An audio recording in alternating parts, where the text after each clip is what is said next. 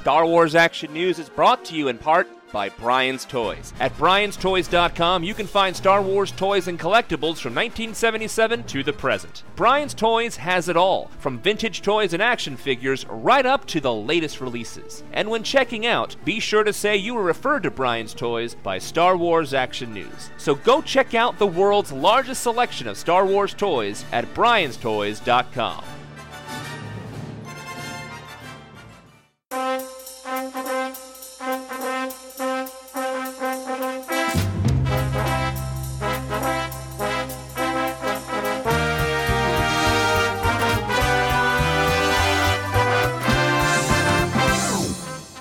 listening to Star Wars Action News, your source for Star Wars collecting news, reviews, and updates, helping Star Wars collectors collect better. Be sure to check out our website at swactionnews.com, where you can see photos of the items discussed, chat with other Star Wars Action News listeners, and much more, including information on how you can be part of the show. Hello and welcome to Star Wars Action News, episode 414. This is Marjorie. And this is Arnie. And it's been a while since we've had a regular in studio show. The last two have been year in review shows. And if you had subscribed to our enhanced podcast, you're now watching our video podcast. This is our second video podcast. The first one we kind of snuck out. We announced it on Facebook and the forums. But if you just subscribed and didn't hit our forums, then you didn't know. We have switched over to a video podcast now. Yeah, it's kind of fun. It's a whole new way of looking at things, and it's not going to leave anyone out in the cold. Yeah, and we will still have the audio format available for anyone who can't handle high def video, but Apple was doing away with their enhanced podcast, it seems. It, they took a lot of features out of their new software that allowed enhanced podcasts. And I went to our enhancers, Barrett, who's been enhancing for years. And then he got some help from Daryl and Shane and Andrew. And they were all on board with taking the extra time to just take it to the next level and make it a video podcast. And so we wanted to do that for the show. And we didn't say anything about it. We switched over as of the first of the year. Wanted to make sure all the kinks were out. We could actually pull it off before we announced it. But now you'll be able to watch Star Wars Action News and see moving pictures of the items we discuss. So thanks, guys, for all your hard work. And listeners, we hope you enjoy the show. And We know there may be a couple technological hiccups, as there always are with these new things. And if you have problems, just let us know. So, in case we're not aware, we can try to work them out on our end. And this is our first normal show since Christmas. It seems like Christmas has been so long ago. Although it seems like just yesterday they stopped playing the commercials for it. Yes, it's been a while since Christmas has been over, but it still seems to be hanging around for some reason. Probably the weather, too. But we have some thanks to give out. I'd like to send a big thanks to my secret Santa, Bo. He sent me a super cool, and I'm going to butcher what this is called, and I apologize. Amigurumi doll. It was Jar Jar. It's one of those crocheted dolls that you see the little tiny ones that people make into characters. He sent me the Jar Jar of that, and it's so cute and so adorable. And he also sent me a Jar Jar watch where his tongue is the hour hand. Yeah, I, I, I thought that was seconds. We need to get batteries for it, but it is very cool that vintage episode one era kind of stuff. Wow, I just called episode one vintage. Yes, you did. It is not vintage. 14 years old. And I need to give a huge shout out to Jeremy, my secret Santa. He absolutely loaded me up with stuff. Very, very cool stuff. A couple of the Lego Series 2 planet sets, but then some really awesome vintage kind of knickknacks, miscellaneous items. A vintage Return of the Jedi Yoda billfold. Still on the original card, just a amazingly fun little thing. I love the old art. Some Presto Magics, Return of the Jedi, Jabba the Hutt throne room, color transfers still in the original package. I had ones like that when I was little, and they're so much fun. Empire Strikes Back Dixie cups and unopened box. That's really cool. Original market price at grocery, $1.59. these have a Boba Fett cup. I just love the art style on these. I know, there's nothing like that art in that 70s style. And then an completely awesome vintage Star Wars record tote. I think it's from the Empire Strikes Back era as it's got Yoda and Bespin and Chewbacca So it's at least that era, and it still has the index card where you put all of your little 45 RPMs and you can list out the artist and the title. And this is actually cool because I have some 45 RPM Star Wars records. I am going to keep it in the record tote now. I now have a place to keep my small record albums. What's funny is I almost bought that for you about two years ago for Christmas, but I couldn't find one in good enough condition for you. And then he sent me three Saga 2 action figures that I had trouble finding back in the day. I was never really able to find that General's wave, so he sent me General Lando, General Madine, and ATST driver Han Solo. So, Jeremy, thank you so much. You also sent this amazing letter that just really touched me. So, thank you, and I hope you had a good holiday as well. And Katie's super cute too, by the way. Now, I got Marjorie a couple of Star Wars items for Christmas, as I do every year since they've started. I got her the exclusive Her Universe pin. This year it was Jake Art Vader that they added a Santa hat to. Yep, those are really cute. I'm gonna have to find something festive to wear those on, or maybe I'll put them on a stocking or something. Since you had to buy something to get the pin, you got me the Han Solo retro tee, which I thought was really cool. It's in like an old style iron on transfer kind of thing not caring for too many of the designs lately. I don't think they're geared towards someone like me, maybe for little kids or moms who want to fit in with their kids. I don't know, but I actually had a real hard time finding something that you would like, and I ended up just calling you, and I was thinking about getting you the sleep set. I thought about that, but I don't know how I feel about that little Vader on there. So in the end, we were just kind of looking through together, and I think you knew what you were getting ahead of time, but I always get you that pin, so. Besides, I knew I had you surprised another way. Yes, you got me something completely out of left field that, you know, it's one of those things that you kind of look for off and on and you don't really think about too hard. I've had an eBay saved search for this for two years. Well, I want to point out here's my rules of collecting, which differ from yours vastly, which maybe is why we work. But I'm a kind of a casual collector when it comes to something I see with Jar Jar on it. Like, I gotta find a bargain because most of that stuff moves dirt cheap. Sometimes people just give you extra Jar Jar stuff because they don't want it anymore and it doesn't sell. That's happened to you more than once. Lynn's Toy Stable and a couple of toy shows. They're like, here, take more Jar Jar. Yeah, usually they just give it to me. I'm like, all right, I'll take it. I'll give them a good home. So it's it's kind of like I just take my time and find the right piece. And you got me something which I can't believe you found one, and it's turned into be kind of a mess but fun. There are two items I've had eBay save searches for for years, and I credit slash blame Duncan Jenkins for this.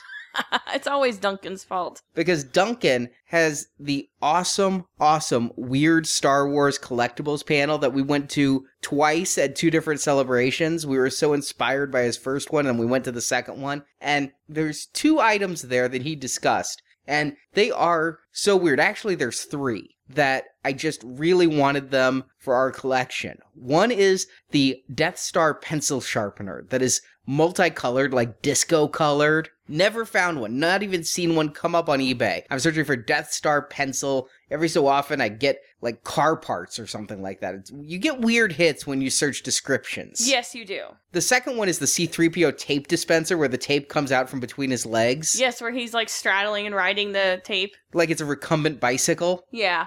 But the third one, and this one I wanted more for you than for me because you have the Jar Jar Focus collection, is the Jar Jar Monster Tongue Candy. Yes, I really wanted that. So, you know, it looks like you make out with Jar Jar when you're sucking on the candy. And every so often one would come up on eBay, but it would never have the candy. And I never knew why. I mean, I kind of guessed why, but when in November one came up with the candy, I knew what I was going to stuff in your stocking come Christmas. Wait, you're gonna stuff Jar Jar's tongue in my stocking? Yes. And it did arrive and it had the tongue in there and I looked at it and I kind of chuckled to myself and I wrapped it up and I didn't pay too close of attention to it. Perhaps you should have. Because when you opened it up, oops. It was a sticky, sticky, gooey mess. Now, I'm not quite sure where things all went wrong. but the tongue candy, which I believe 14 years ago was hard like a lollipop. I'm guessing, but I accidentally got some on my hand and it smells like Robitussin, so I don't know how much joy this candy would bring somebody. Probably that sickly cherry flavor, aged 14 years. But in the 14 years, the chemical composition had broken down. This sugar was no longer in its solid state, but instead in a gelatinous semi liquid state. It was this weird goo that was red and really sticky and created this mess everywhere. And it was in this wrapper that wrapped over the tongue like a Jar Jar dental dam. And it would squish inside. Well, when Marjorie got the tongue candy item and started pushing the plunger in and out to see the tongue extend as it is, because it has a mouth closed position, and then you plunge it like a syringe, and the tongue juts out at you like from the movie Alien, like the second set of Jaws. It's disgusting. But you hit it, and the tongue fell out of his mouth. yeah, it did. It, it's it's held on a stick by the stickiness of it, for lack of a better term. Like a lollipop. Yes. so now that it's turned to like a gelatinous glue, it's not holding on so well. So I had to, because we wanted to photograph this collectible, I use that term very loosely in this case, I had to shove this spongy tongue back on the pole. And because there's a hole in the wrapper where it comes out, it's leaking the sticky, viscous red fluid. And everywhere that you touch it, becomes this. It's actually much how I would picture Jar Jar in real life, sticky from head to toe. We had to keep it on paper towel in the freezer to hopefully stem some of this carnage that was flying out of it. Unfortunately, it just became frozen messy goo. I don't think it ever froze. I think its freezing point over time has dropped below the temperature of our freezer because we took it out of the freezer and it was just cold, weird goo that I'm trying to shove back on this stick. So we got it up there. I laid out a special blanket because sure enough, when I removed it from the photo studio, it left Jar Jar residue on this cloth. Yeah, he's been kind of uh, a little bit challenging to take care of, and I, I, we're gonna throw away that tongue. The tongue, I double bagged it, which technically is triple bagged since it came in a bag, and we immediately threw it out because I don't care what somebody on Facebook says. It, I'm not eating this 14 year old candy that is just so nasty smelling and has just been a sticky, sticky nightmare. And I still love it. I don't care. I think it's an awesome gift. So, what I'm going to do is we've thrown the tongue away, and there's still the stick in there. I thought I could go get some Fimo clay and make a new tongue, possibly that'll still function. Because what I can do is I can shape it, get the hole in there for the stick, bake it, and then slide it on, and you'll still have the functioning weird tongue thing. Yeah, I think that's the best thing to do. And in the meantime, I don't know if every piece of candy will break down over 14 years, but I do still have that eBay save search in case another one with tongue comes up, and I will ask the condition of the tongue next time. Do you think it's going to last any longer? That's what I'm confused on.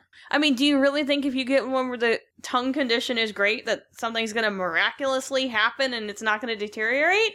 Th- don't get me another one. This one's fine. We had some fun with it. We had, what, couple weeks of fun. Sticky, sticky fun. Yes, and we're gonna fix it. Just the candy idea is not gonna last. Just forget that, okay? I think this should serve, and perhaps every year on Star Wars Action News, on the first podcast of the year, we should have a public service announcement to look at your collectibles. And I think about the horror stories. The people who collected the Pepsi cans and didn't open them, and then those cans were eaten through by the soda inside, only to drip down and not only ruin the cans, but ruin whatever was stored near the soda. And this Jar Jar candy, which could have ruined my photo backdrop had I not proactively put down a blanket. Stain the carpet. What else do you want to talk about it ruining? And batteries. I think once a year we should public service announcement take the batteries out of your toys. Now, this is something where I'm saying do as I say, not as I do. But as I inventory my collection, anything that came with batteries in it, I'm going to be opening up and being dang sure I remove those batteries because they will corrode. And if you are buying something like a Power of the Force 2 AT-AT that had the batteries in it and you're buying it mint in mint box, good luck. Because the chances are in the past 20 years more often than not, those batteries are going to start leaking. They are. Absolutely. That's what batteries do. You're going to get that nasty battery acid in there, and it's dangerous. It's not just an aesthetic thing, but it's dangerous. And it doesn't take very long. I had a computer mouse that was battery powered, and I didn't use it for about six months. I go to use it, the batteries inside had corroded, just being stored in my office. And I had a multi week cleaning process of getting this corrosion out of there, trying to resurrect the $60 mouse. And you can do it. It's just not a great process, and it's really, you got to be careful because it's not safe. And it can damage the plastic around it as well. And it can damage the electronics. You may not be able to resurrect it. I was able to resurrect the mouse, but your mileage may vary. So, a public service announcement batteries, food, these things, they were never meant to be collectibles, and in the end, they can harm your other collectibles. So, that's the public service announcement for 2014. Take out your batteries and pitch your food. And that's exactly what I'm going to start doing immediately with all new food acquisitions because we just bought in our store report the 2014 Star Wars Valentine's hit shelves at Toys R Us. Yeah, Toys R Us had Valentine's Day stuff out before anyone else. Target still doesn't have it out. They were just resetting it when I was there a few weeks ago. There's not much that's been new in the Star Wars Valentines lately. The last few years, they keep rehashing the same thing with the artwork of the year.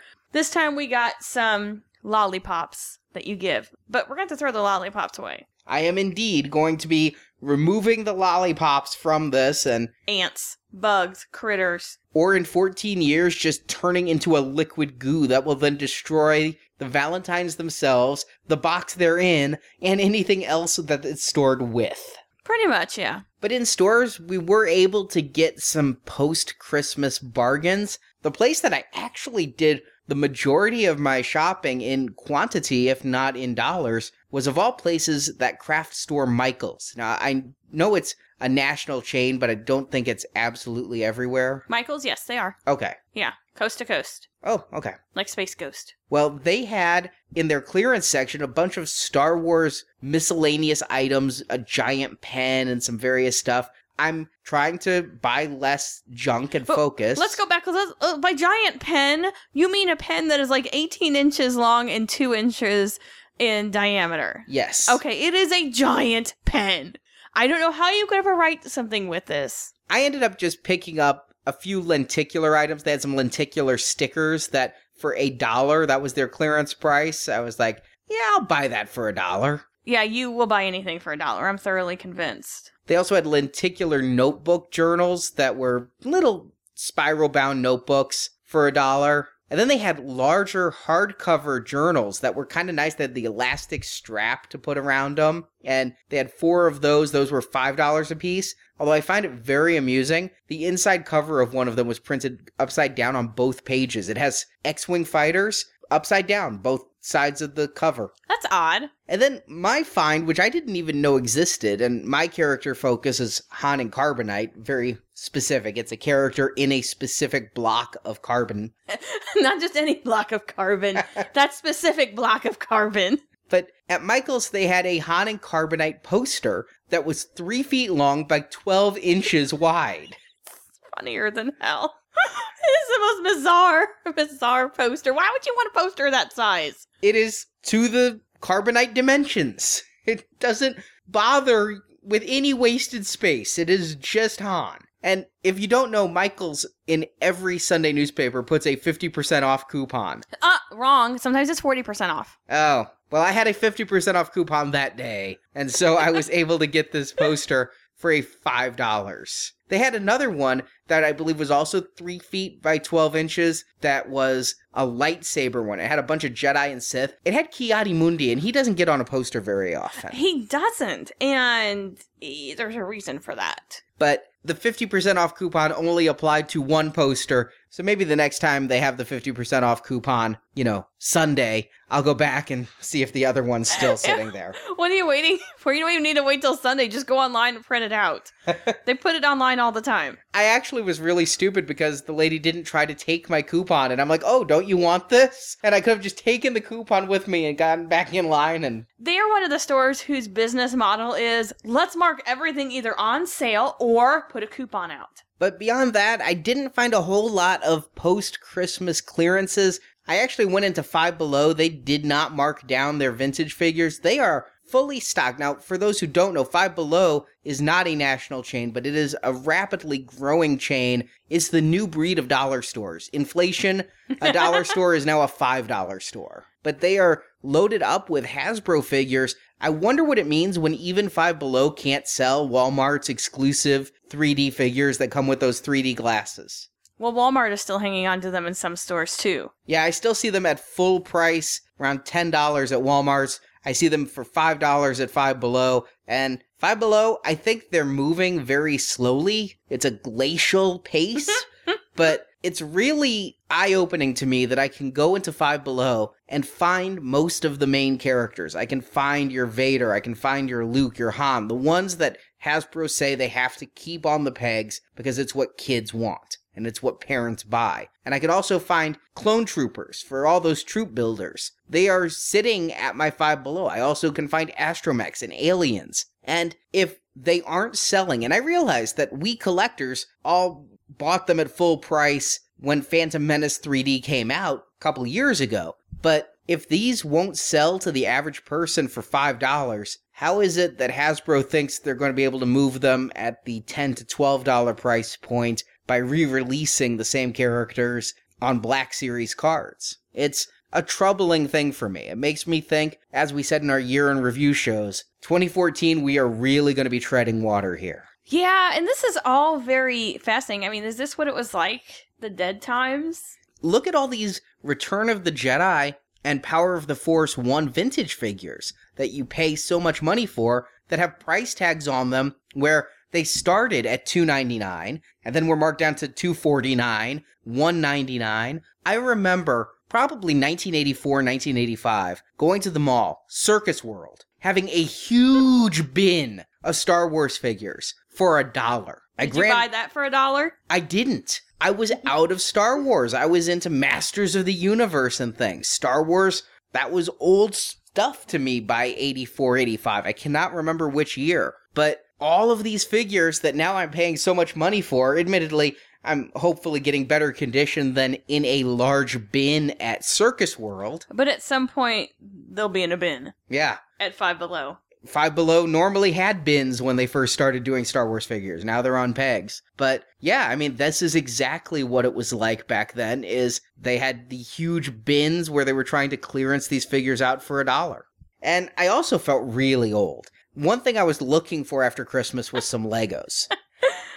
and I Why, why do Legos make you feel old? oh, the Legos don't. The clerk selling me the Legos do. Oh, yeah.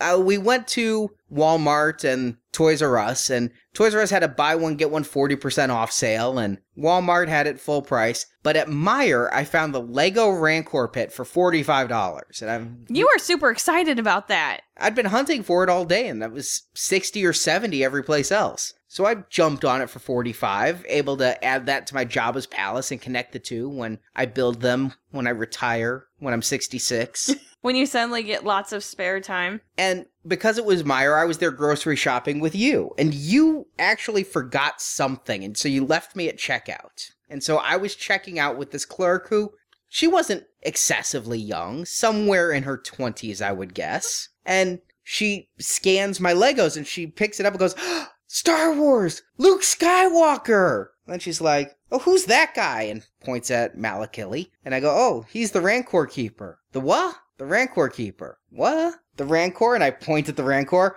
This is basically his trainer. Okay. Do you like Star Wars? And I go, Yeah.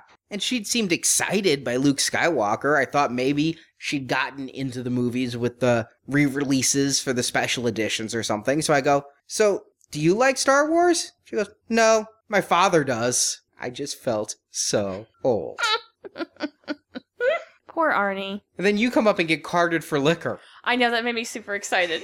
Yes! Yes, her father, it turned out, was born in a decade that starts with 196, so he was really old, according to the clerk.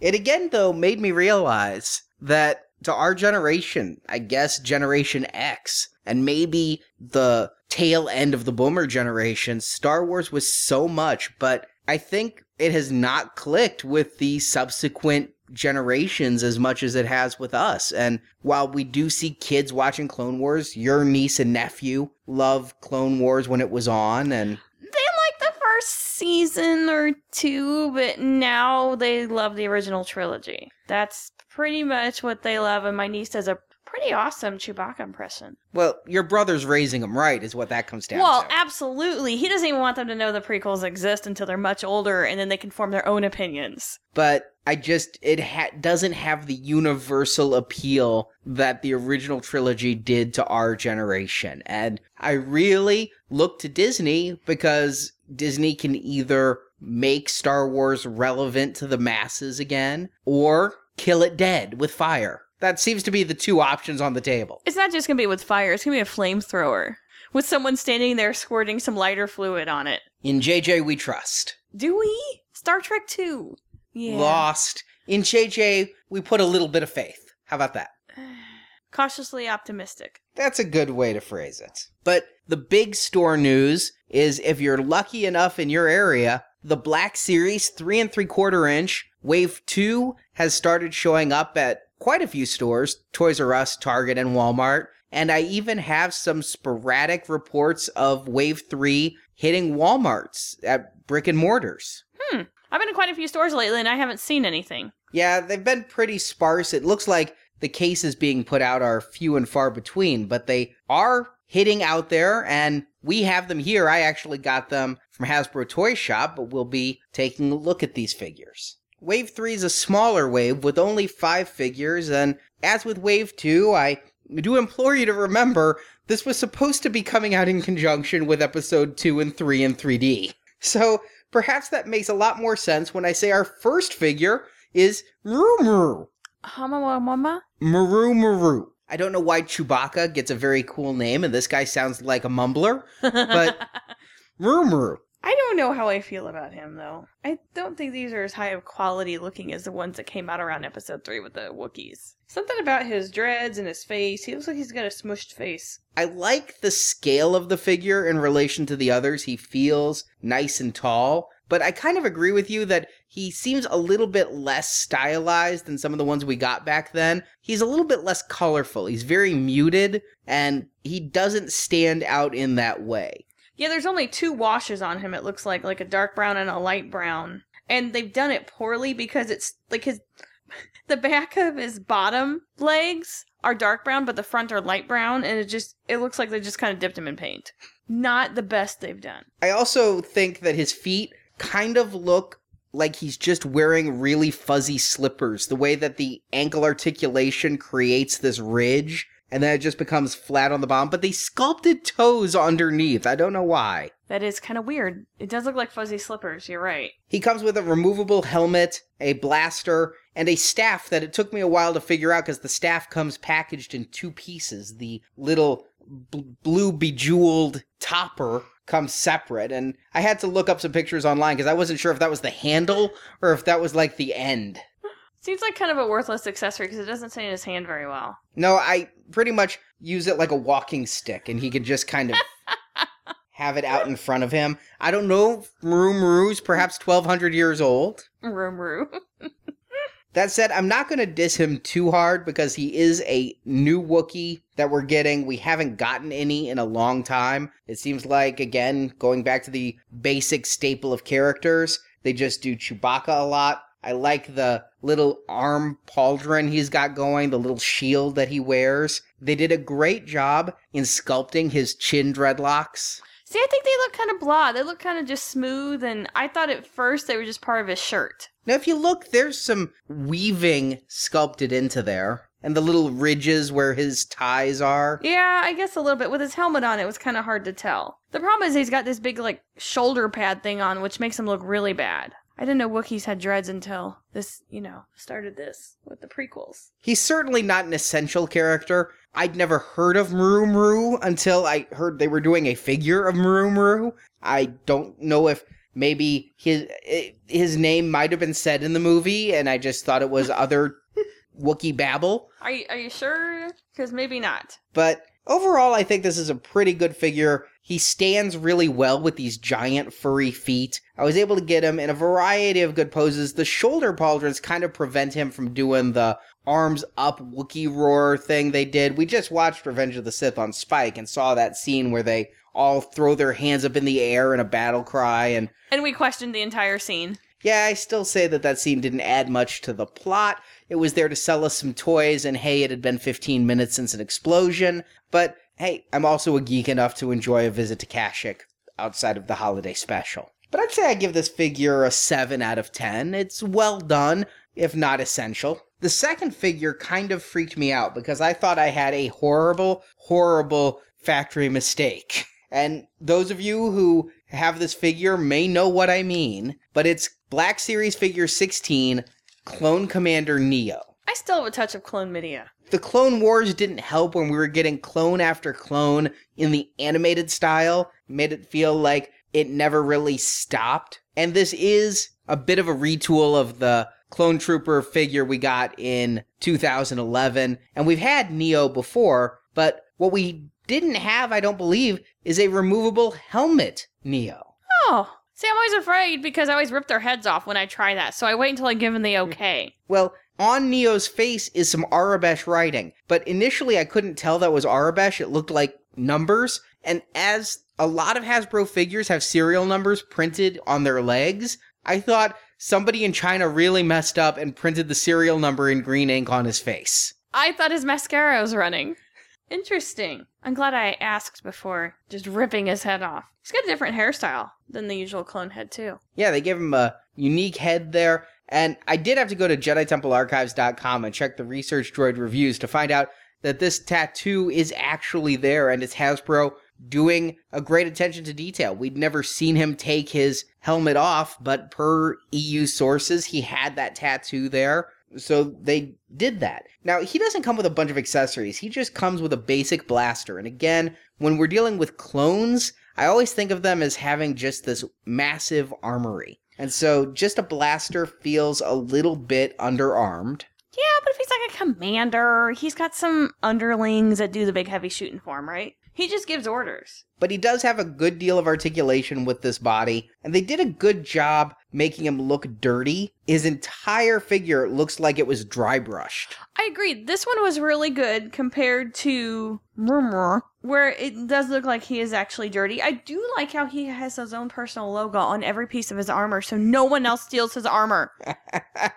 the one thing they could have done is made his helmet a little more dirty because Yes. it sticks out like a sore thumb, and maybe the back of him. The back of him's like stark white with his little backpack. I, I would imagine that gets dirty too. I thought at first that the helmet was a totally different color than the body, and it just turns out that the wash was uneven. Yeah, it looks like they didn't do the accessories because it looks like the backpack is a separate piece as well. Well, no, it's connected to the front chest, but somehow they just didn't weather it because they didn't weather the belt either. Well, the belt is its own ex- piece. I Yeah. Mean, it, yeah, so they didn't do that. That was put on after the fact. It's attached to the shoulder straps and everything. And the helmet has some dirt on it, but I mean, this is a very good, realistic upgrade of Neyo, and I'd again give it a 7 out of 10. I'm not super excited. I think a couple extra big guns would have amped him up, but then again, I think when we saw him in episode 3, he was riding a BARC speeder, and then he just got fleshed out a little bit in the Clone Wars. Now, the next one we have is a Nikto gunner named Vizam. And this is the one who you could see on the sail barge grab the big gun and shoot at Luke. But what I found is very odd is he came with that gun.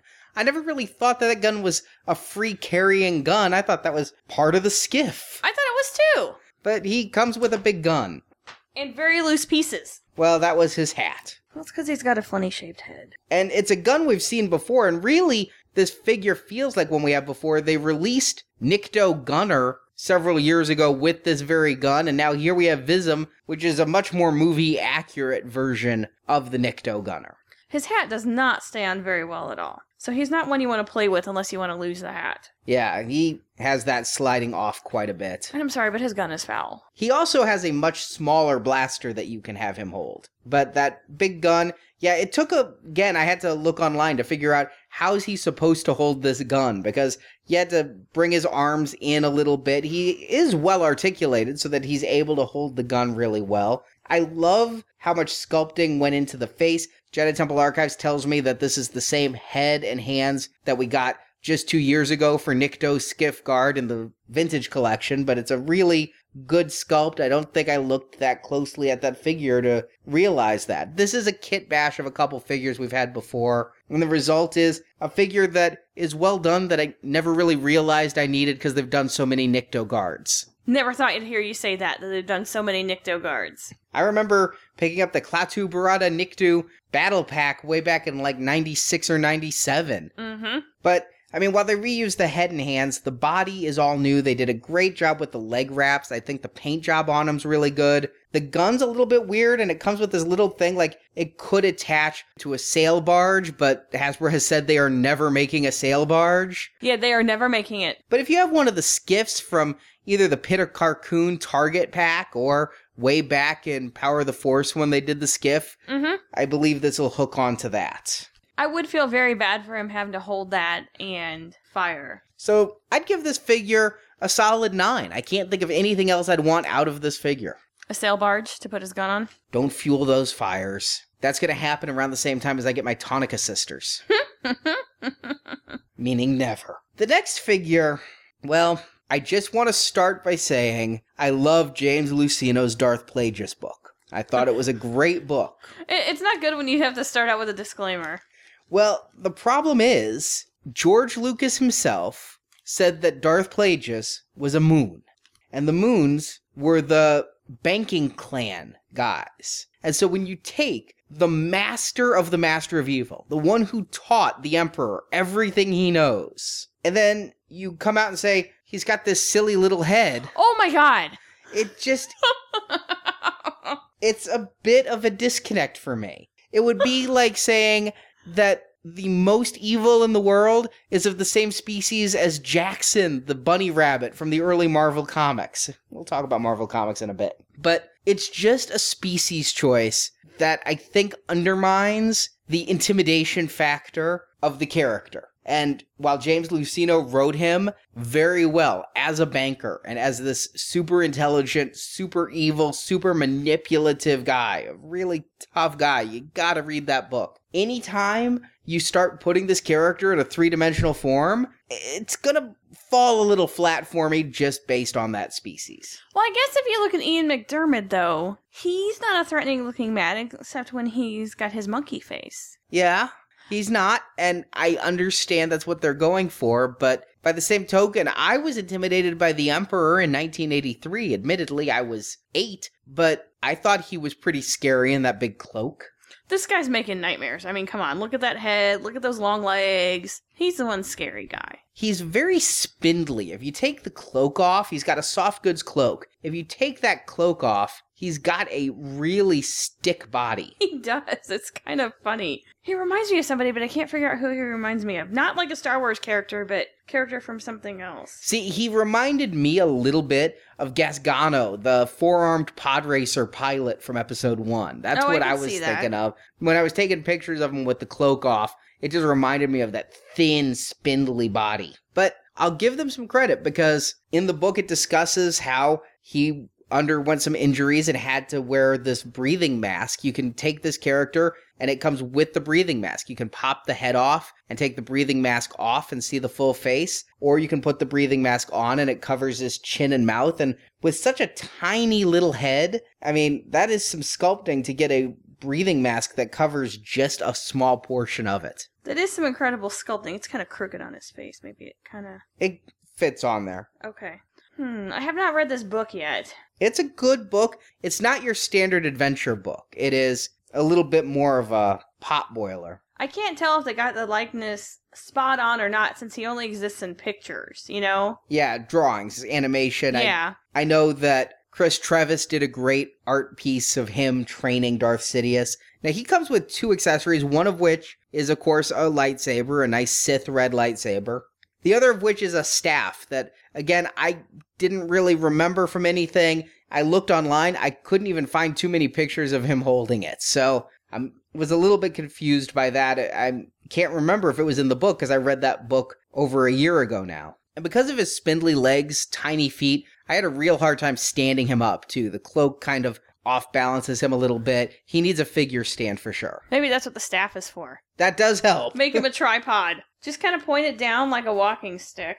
No, that doesn't work either. Okay, sorry. But I think, given the importance of this character, the way he was name dropped in episode three, I love that they made him. I know they only made him because we were supposed to be getting episode 3 in 3D and everybody would be talking about Darth Plagueis again, but I feel like he's really an EU figure and that is so rare here. And it, Hasbro did a great job with the outfit and everything. I mean, this is completely going off of concept art. This is a all new design. I disagree with the character choice, but for what Hasbro had to work with, or the species choice, really, I don't disagree with the character choice. Just that they made him a Muun. I'm going to give this figure a 9 out of 10. I just wish he came with a figure stand. Yeah, I mean, we have nothing to go on as far just conceptualizations and whatever you have in your head. How did he live up to what you had in your head? You see, I just, even though I knew intellectually he was a Muun, when I'm reading the book, I pictured him as a human. Hmm. I just never. They are kind of a human looking species, though. They just have really long faces. And narrow faces. Like, their heads could stick out between prison bars and that's about all it's useful for. I don't know what evolutionarily that head comes from.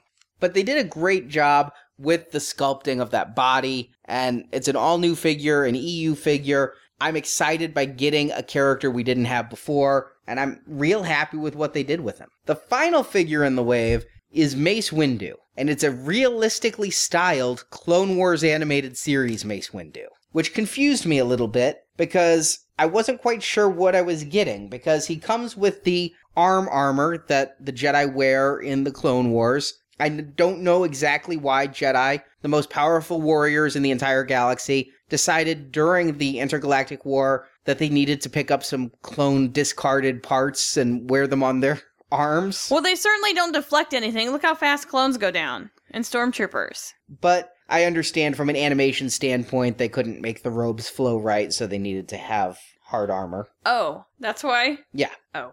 But the other thing that kind of confuses me is he came with Jango Fett's helmet, and I don't remember that specific episode that he's from, but I don't think he was carrying this helmet around. I'm pretty sure he left it on Geonosis. I'd hope so. That's kind of a gruesome souvenir to take, isn't it? But here we have an interesting character because it's a realistic interpretation of an animated style. So it doesn't look like Sam Jackson, but should it? Because the cartoon didn't look like Sam Jackson either. I'm very confused on this. I don't know what I think it should look like. It kind of looks like Sam Jackson, but it kind of doesn't. I don't like the clone armor on him though. And I don't like his white turtleneck underneath his robes. I don't like the white with it, and then he's only got the arm and the elbow pads on. I don't know, I just But that's how they drew him. I Uh. mean, it, that's again going back to the art direction of the Clone Wars itself. Did we need realistic representations of the Clone Wars characters, which were real people to begin with? Then they made them cartoon form, and then they turned around and made them into realistic form based on the cartoon form. What's really funny to me is if you'd asked me that in 2008, everybody was saying yes. We were all upset that they were going with the animated styling because the characters just didn't look right when you put them next to the hundreds and hundreds and hundreds of action figures that we'd been buying for 23 years. But Hasbro beat us down. And I guess we got Munchausen syndrome because by the end, they started taking away the animated style figures. And people were like, but no, I have the animated style figures and I want the animated style now. I guess it's a do we need it kind of thing. Now, again, thanks to Jedi Temple Archives for the background. This Mace Windu body is basically a body we've been getting since 2007 and 2011. This is new arms and a new head to go with the Clone Wars, but we've seen this before, which explains why he has the kind of older ankle articulation and just doesn't bend all that well.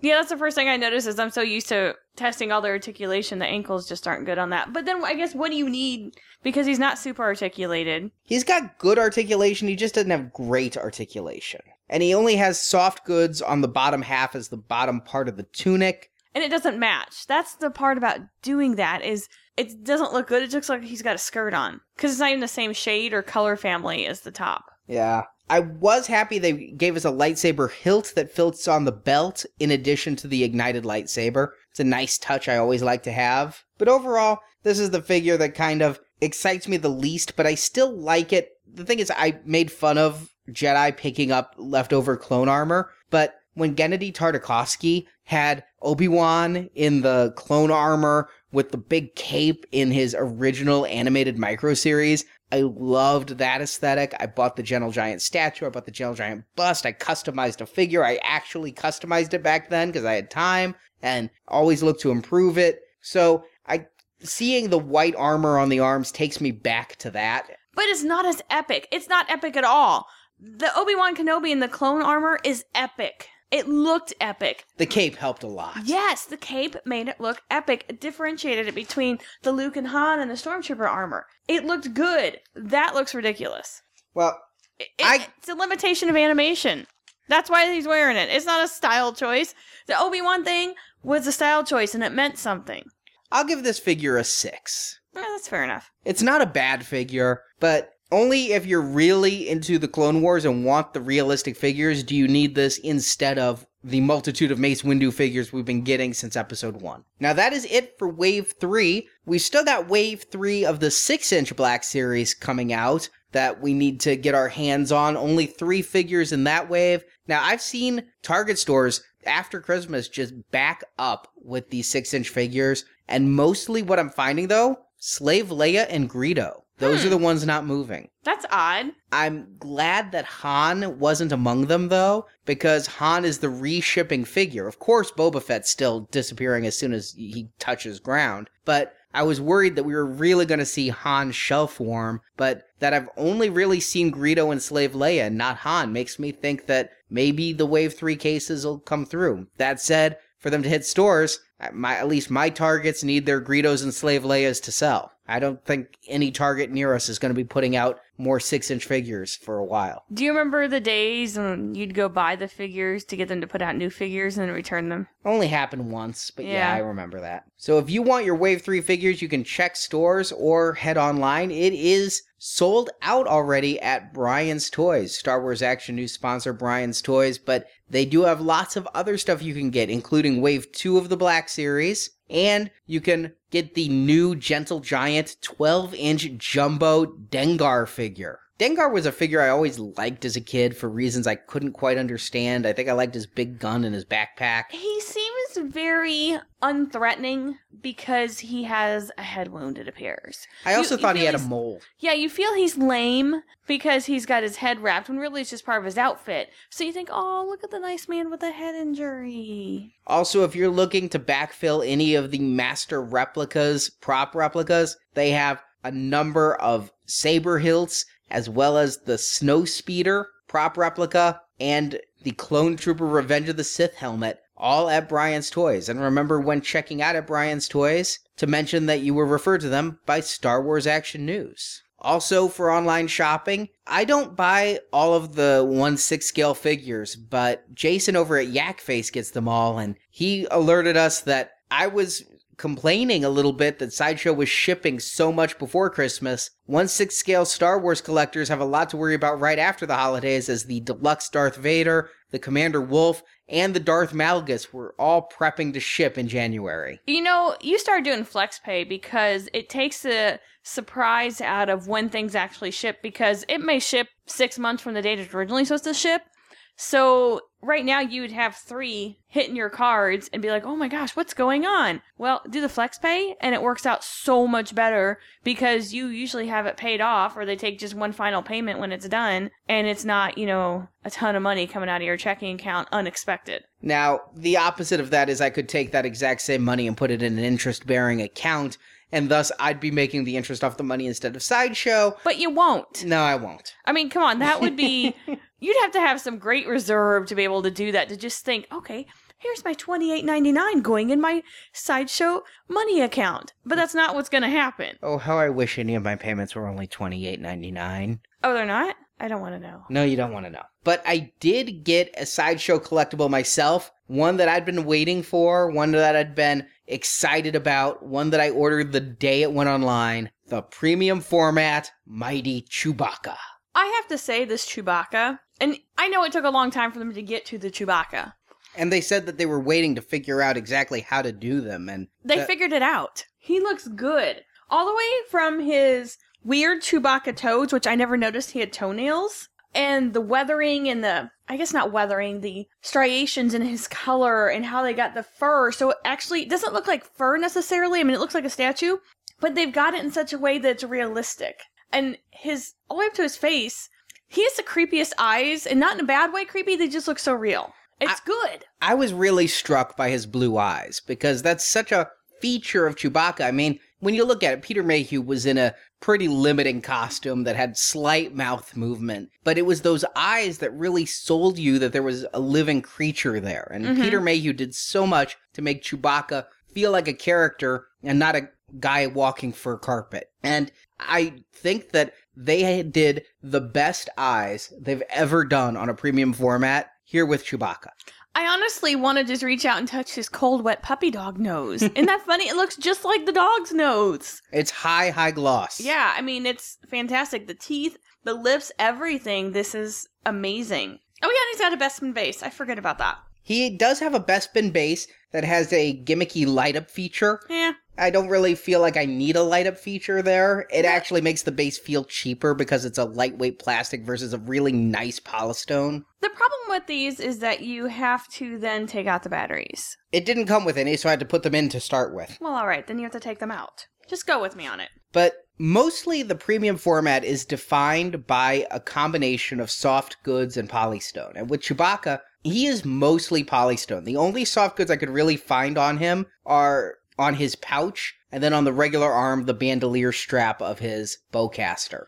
I honestly, until I just touched it, because you know I'm afraid to touch your things, reali- didn't realize that this his man's carryall or Chewbacca carryall, Wookiee carryall was actually cloth, and so was his, his bandolier's polystone. Yeah, the rest of him is sculpted, but I own quite a lot of premium format figures now from Sideshow. And because they mostly wear cloth outfits, I don't see the bodies a whole lot. But even the ones I do, I'm going to go out here and say, of all the Sideshow items I've ever bought, this one is the most intricately sculpted with all that hair. And the hair's going in different directions. I mean, he looks like he could use a grooming, quite honestly. If this was our dog, I'd be like, that fur's in all different directions and a little longer in places and a little shorter in places. And from the face that looks like it just popped off my Blu ray set to this body, which a little Bigfooty. I never really got Bigfoot from Chewbacca, but I kind of get it from his pose here. He's almost like that tape. The Patterson film of Bigfoot. Yeah, because he's kind of hunched over and he's got his knees bent. It made me think of that a little bit. But it's just so well sculpted. Which isn't to say I can't nitpick a couple of things, like where the hair meets up with the bandolier strap. It doesn't quite flow entirely right. It's like it melds with the bandolier strap in a couple of places. However, if someone who probably just didn't pay what you paid for this would come in, they're not going to notice that. No, I'm just I'm taking Yeah. macro shots of this and looking for everything to see so we can review it here. And I noticed that. The other thing is the differentiation of color on his fur. I never noticed Chewbacca was going gray before. Always thought he was kind of like a Yorkie. So yeah, it makes sense that he has like the silver in him. But he's always reminded me of a Yorkie. And I just never really, I guess, looked at Chewbacca's feet if we can even see them in the movie. I'm imagining there's some shots, but man, dude needs a petty. He does. He's got some funk going on. Now, I was able to get the exclusive edition, and the exclusive piece on this is massive because Chewbacca comes in three parts. You get the body, and then his head is held on with a magnet, and then his right arm is held on with a magnet. And it's the right arm from shoulder to tip of gun that is swap out. The regular one comes with his bowcaster, which I actually think is a little bit nicer. It's more iconic. It's got a cloth strap with this tiny little delicate buckle on it. Really well done.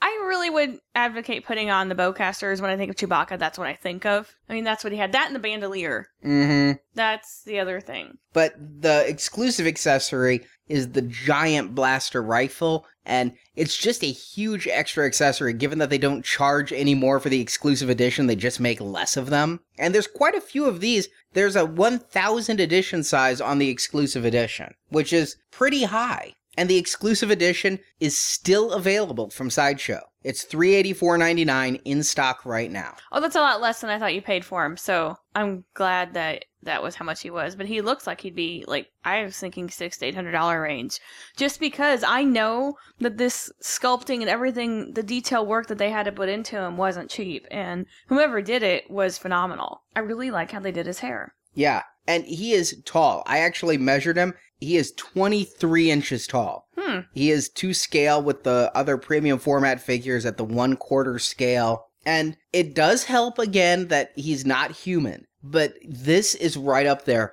as one of the top three Star Wars premium format figures I've ever bought. And those top three, in no particular order, are the original Darth Vader with the light up lightsaber and the mouse droid, Mm-hmm. General Grievous, Oh yes, General Grievous. the one that made me decide I was going to p- take the plunge into premium formats, even though I was making barely above minimum wage and it was 500. dollars Mm-hmm. And now Chewbacca is in the top three of their premium format offerings. Yeah, he's just tremendous. He really is. A lot of work went into it, and I can respect why they wanted to take so long to get it right. Yeah. And they did it. and he was a little bit delayed in shipping. I've come to expect that anyway. Oh, come on. What shows up on time? But I did flex pay him, and I'm really glad I didn't hesitate because sometimes I'd been hit or miss and I'd been passing on some of their premium format figures in the Star Wars line recently. But this one, they knocked it out of the park. This is my first high end Star Wars collectible of 2014, and it's an amazing one. And for those who have been listening for a long time, I'm also happy to report no damage. you know what else I just noticed too? He's got a palm. You don't see it in the movie. He's got a palm though, holding the gun, the bottom of the gun. Yeah, and they really went in. I mean, on both the interchangeable arms, they even molded a finger or sculpted a finger around the trigger of the gun. It's all these things you never think of with Chewbacca. The thing that, again, if I'm nitpicking, because the arm is the switch out part, neither gun touches that palm that's out there like it's holding the gun. In real life, I'm pretty sure he was holding the gun with two hands, but in this pose, it's hovering like uh, I guess in scale it would be hovering two inches above his Yeah. hand rather than in his hand. Yeah, and you know, I just thought it was resting on the front, to be honest, from where I'm sitting and looking at it. Yeah, it's all about your angle from it. But this guy looks good at all angles, but there's a specific one when his face is right onto you, which is at about a, I'd say a one eighth angle, that it just looks like the movie has popped off the screen and onto your desk, which is why we buy these collectibles, is Mhm. because that's what we want. We want the movies not in 3D like the 3D releases that were canceled, but in 3D representations on our desk. And this Chewbacca does that. And I cannot wait to get him out. And I have the Han Solo. It's a good Han Solo. It's not a great Han Solo. It'll take Chewbacca down a notch by putting the Han Solo with him. But I can't wait to get the two together out on display because Chewbacca is a showcase. He's a centerpiece item. Yeah, but what are you gonna do to make Han tremendous? A good Harrison Ford likeness. Yeah, That's what they could have okay. done. You're right. If you want to get Chewbacca, again, he is still available, and we would appreciate you using the sideshow link from the Star Wars Action News homepage at swactionnews.com. It does help support our show, but while we are an affiliate, again, if you've been listening throughout 2013, you know we are honest with our reviews of the products, and we are honest when we have troubles, but um, new year, clean slate, great product, Chewbacca. And Sideshow also had a big announcement for Star Wars of a new line of collectibles coming McQuarrie Star Wars. Hmm. Is McQuarrie coming back in again? Well, while he had that peak of popularity around the 30th anniversary, I can say he never went out. I mean, every design we look at came from his mind based on Lucas's descriptions. And I'm interested to see what they're doing. I mean, all they said was McQuarrie, Star Wars, and Sideshow. Are these 1 6 scale figures in a McQuarrie style? Are they going to be statues? If statues, what scale? Are they going to be premium format figures in the McQuarrie style? Are they going to be mythos? Are they going to be a new scale? Are they going to be the smaller dioramas? To me, cost is everything. And so I really want to know because I'm in for a Darth Vader McQuarrie statue. I'm not so much sure how I'd feel about 1 6 scale figures. The soft goods on them and such, I'd really want to see detailed pics of that. But if they do a McQuarrie Vader statue, I've got the Kotobukiya. Hell, I bought the FX Collectibles prop replica helmet. I love that from the original novel where it had the helmet there. If they came out with it, especially if it had swap out heads like they did on the Hasbro figure, I would get that. Be it premium format for four or five hundred, or be it a smaller, lower price point. Life size, all right, I'm out. That's ten thousand dollars, and Why would you need it life size? It only existed on paper. yeah, if you own a comic shop, that's where people say like the life sized Darth Malgus comes in and things. Is if you have a high end comic shop and you want to bring people in, that's where you could use that. But when you get beyond the Vader, the Vader's my favorite McQuarrie design. Stormtrooper is up there because I love that they had lightsabers and shields. That's just really cool. R2 and 3PO, all right, that's very good. Metropolis inspired 3PO and R2D2 with the third arm. Okay, maybe, depends on price. But then you go a little further and you get to Star Killer, where Luke Skywalker looked like George Lucas on paper down to the beard.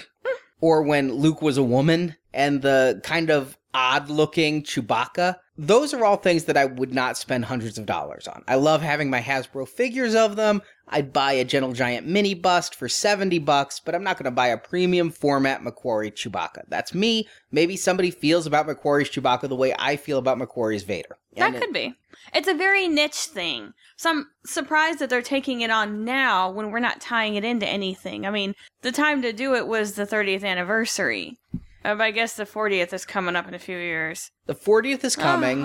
Oh, we're old. More than that, again, treading water. They've done the major characters. You can get more and more niche. You could give me a premium format Greedo. I'd buy it. Premium format Bossk. Mary Franklin would buy it. But you go more and more niche. Or you go with these designs and are able to give classic characters in a totally new way that is a niche not being filled anymore. There's not McQuarrie figures out right now. The McQuarrie busts, Gentle Giant's been milking them at one per year. Perfect pace in my mind. And so it's a good time to do it because when episode 7 comes out, that's what they're going to be focusing all their efforts towards. Lucasfilm, Disney, everybody's going to want the focus being on episode 7. The hype will be on episode 7. All the offerings are going to be episode 7. Now might be the only time they're able to devote the resources to it. Plus, you know how long it took them to do Chewbacca.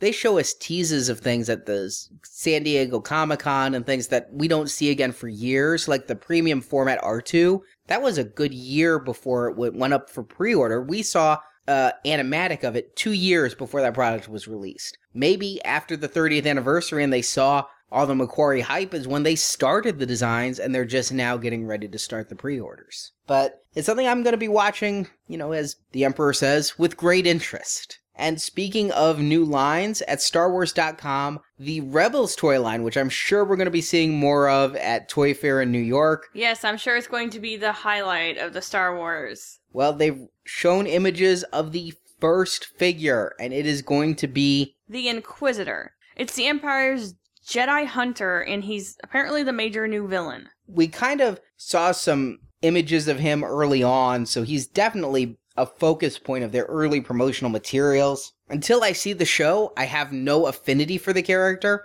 I have no affinity for the look. They are again doing the animated style. I mean, there were two big things in the press release about this. And the first is it is sculpted in the art style of the series. The Rebels figure line is going to match what you see on the screen. And again, not fit in with your old action figures, but will fit in with your Clone Wars stuff pretty much. And the figures are going to have five points of articulation. Not five and more, it is solely five points of articulation. Yeah, it is going to be the lower end Saga Legends type of figure for the kids, is who they aim it at. It's not going to be super articulated. So, in that way, it may not fit in with your Clone Wars figures so well because they had some pretty good articulation, especially in the later waves of those figures. But we will be seeing more of that in Toy Fair in just a couple of weeks. But finally, the biggest piece of news this week Hmm, this was huge news.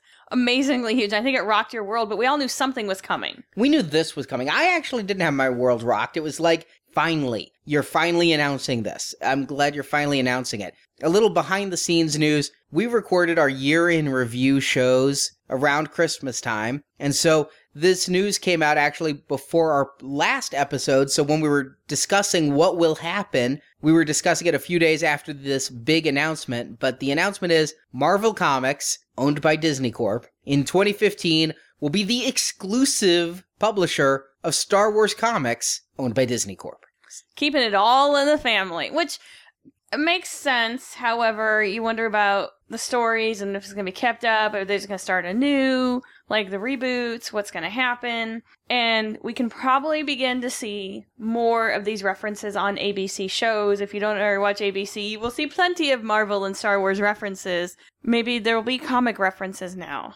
Yes, I have a feeling. I don't know if ABC would allow it because each arm has its own business people and things, but I wouldn't be surprised if the two little boys from Modern Family are watching Star Wars Rebels on this episode next fall. But yeah, it does make sense. I mean, Disney is all about profit. Why pay somebody to do it when you can do it yourself and make the money? Why trust politicians to do it when you can just put them in your own pocket and make them make the laws you want? I mean, that's how Disney rolls. Disney's going to own everything soon. Pretty soon the presidential election's going to be sponsored by Disney. They've already got some senators. Why not? Yeah. At least they had Sonny Bono. I don't keep up with Disney politics beyond that. And Sonny Bono's dead, so they don't have him anymore. Or maybe they keep him in the vault with Walt. But the thing is, for me, I love the stuff Dark Horse did with the comics Dark Empire, Crimson Empire, Knights of the Old Republic, Tales of the Jedi. I mean, there are so many great comics, and especially the 90s when Star Wars EU was really launching. The stuff Dark Horse did was must reads for me and was really part of my Star Wars and how I envisioned the Star Wars universe. Dark Horse shaped that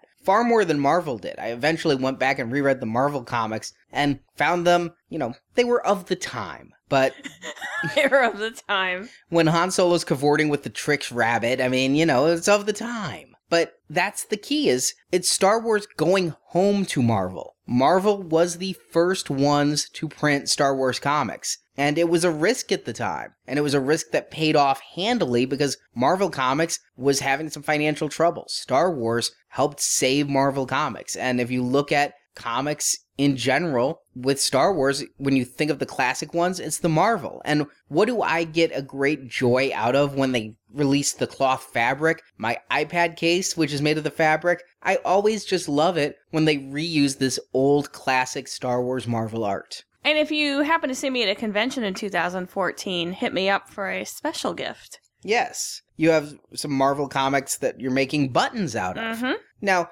I understand that these new comics are going to be modern like Dark Horse did. They're not going to go back and start all of a sudden using this 1970s art style and being totally retro. It's going to be modern comics by modern artists and all of that. But it's not like this is completely new. And what's going to happen to the continuity? It's going to happen to the continuity no matter who's publishing it because new movies are coming that take place after the original saga. And Lucasfilm would always be dictating the types of tie ins we get. So Dark Horse had a great run with them. I think they did some great comics. I also think they did some crappy comics. I mean, everybody does. But it is going back to Marvel starting in 2015. That's where I really feel bad for Dark Horse is in January 2014. They announced that in January 2015, Marvel's going to be publishing them. It's like the longest walk of shame ever.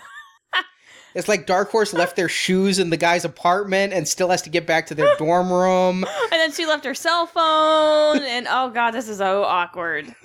And I do wonder what that means for Dark Horse. I mean, their PR guys there, Aub, has been really good to us, and we get all their press releases, and we've covered a couple of their non Star Wars comics over in our blog at the Gazette. And I know they've got tons and tons of titles, and they've got a huge staple and roster of comics, but for me, Dark Horse has always been licensed properties. I first heard of Dark Horse because they were doing Aliens versus Predator comics. And then I started to really pay attention to Dark Horse because they were doing Star Wars comics. So I do wonder, you know, how big of a blow this is for Dark Horse. They had to have seen it coming. They had to have been working on it. I imagine that there is must be a tough business decision too on how many resources to devote to Star Wars for the next year. Taking the last money they can get and fulfilling any contractual obligations versus trying to strengthen the staple of the stuff that's going to be there still in 2015 and beyond. But to all of the writers, artists, everyone who worked at Dark Horse, thank you for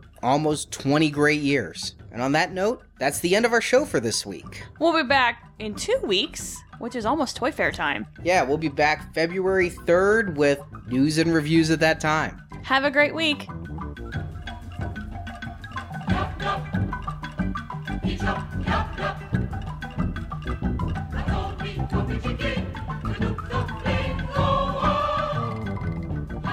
Thank you for listening to Star Wars Action News. We hope you've enjoyed the show. We want your feedback and suggestions for Star Wars Action News. You can email us at show at swactionnews.com or post your thoughts in the Star Wars Action News forums at swactionnews.com, the most friendly forums on the web. You can also find Star Wars Action News on Facebook and Twitter. The links to our social media sites are at swactionnews.com. You can be on Star Wars Action News by calling our voicemail at 415 508 Jedi or sending an MP3 or iPhone voice memo to show at swactionnews.com. All materials submitted become the property of Star Wars Action News and are subject to use on our show. You can find even more Star Wars coverage at our sister podcast, Republic Forces Radio Network, where we review each episode of the Clone Wars cartoon series. You can find that podcast at republicforces.com. If you're into Star Wars novels, check out the Star Wars Action News Book Club, where we read and review all the Star Wars novels. That podcast is at swactionnews.com. For more Star Wars collecting, please check out GalacticHunter.com, JediDefender.com, JediTempleArchives.com, and YakFace.com, and we thank those sites for their support of Star Wars Action News.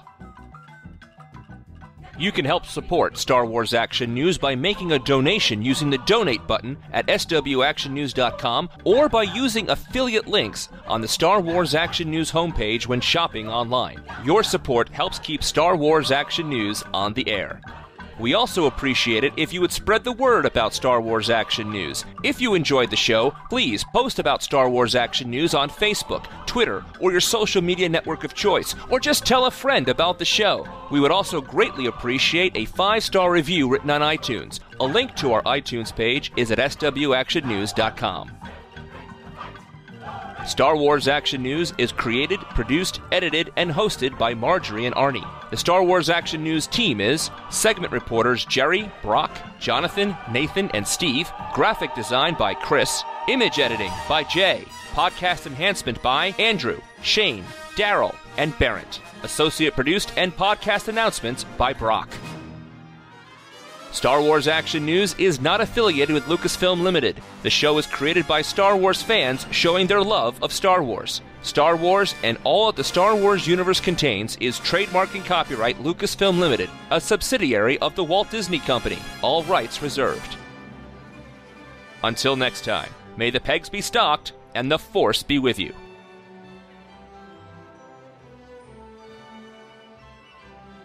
Star Wars Action News is a Venganza Media production, copyright 2014, all rights reserved, and no part of this show may be reproduced, repurposed, or redistributed without the written permission of Venganza Media Incorporated.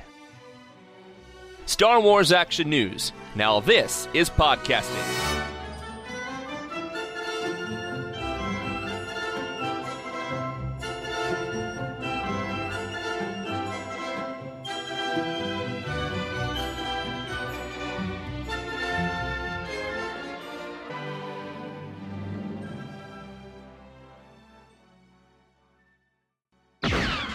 So stuff mov- moves. It moves. Moo moo. Hama mama. Maru maru. Ah. Do do do do do. Maru maru. Do do do do. Maru maru. Do do do do do do do do do do do do do do do do do do do. Roo roo roo roo roo. I wouldn't be surprised if the little boys from Family Matter are watching Star Wars Rebels at some point. Arnie, but Family Matters hasn't been on for 20 years. I'm sorry, I meant Modern Family. Did I do that?